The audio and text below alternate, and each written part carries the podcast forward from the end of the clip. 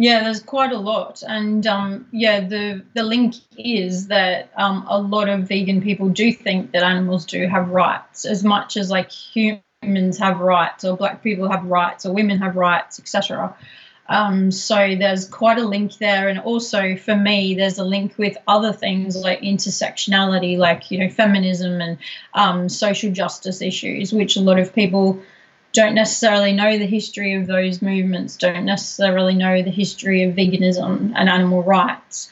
And an example, um, you know, we you can do a lot if you work together. I really, I really do believe in that. I really do believe that people working together and in a focused sort of way can change things.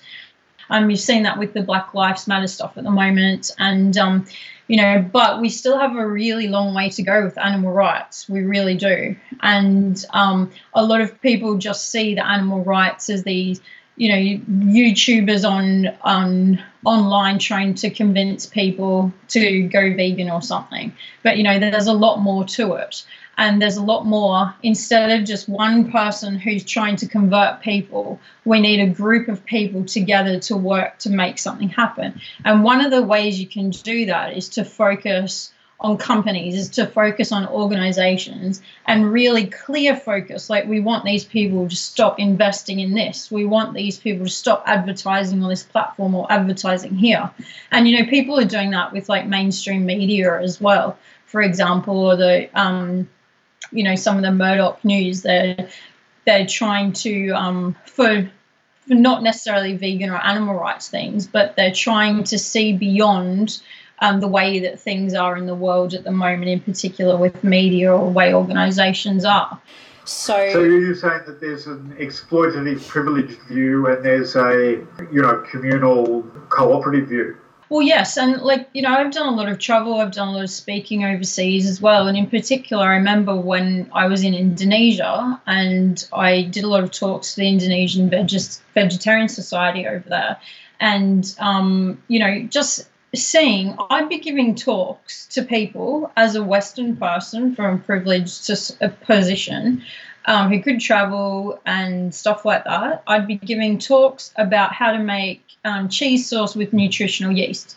They don't have nutritional yeast. If they had nutritional yeast, they'd have to spend twelve dollars or something to buy it. And a lot of these people will get, you know, two dollars an hour, two dollars a week, sometimes making tempeh, for example, or, you know, so you can't expect everyone to be able to do the same things that you can. Yes, you don't need nutrition, nutritional yeast, and you can live off fruits and veg, nuts and seeds, legumes, stuff like that um, but yeah, you have to see things from where someone else is first for behavioral sort of change, and you have to have some sort of um, empathy and respect instead of saying, well, everyone should be able to go vegan wherever they are in the world.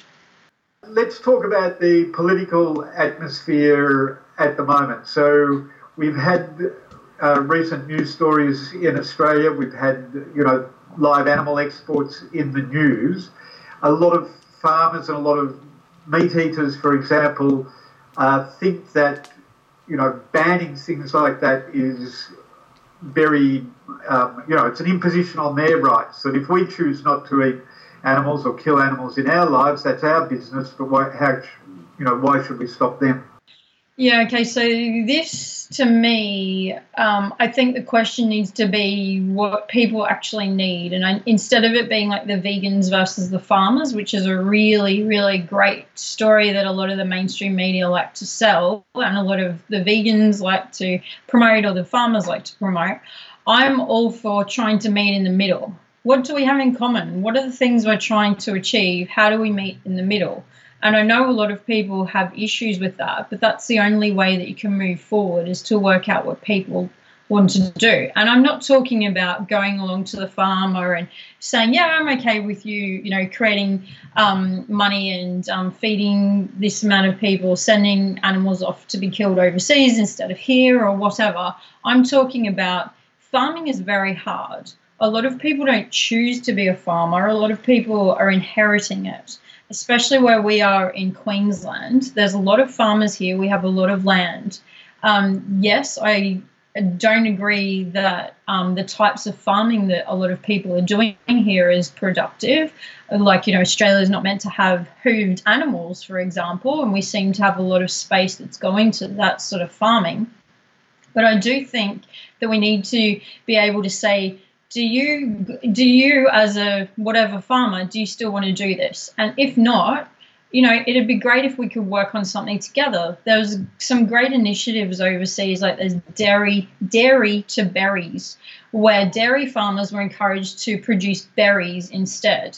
So we just need to find those people who are open to changing and to doing things that are less um, uh, water and energy um, environmentally destructive who are open to changing. And i think that's really important. It's finding it's not just you know fighting against people who aren't willing to change. It's finding the people who want change and helping them to get the change. And it works for all of us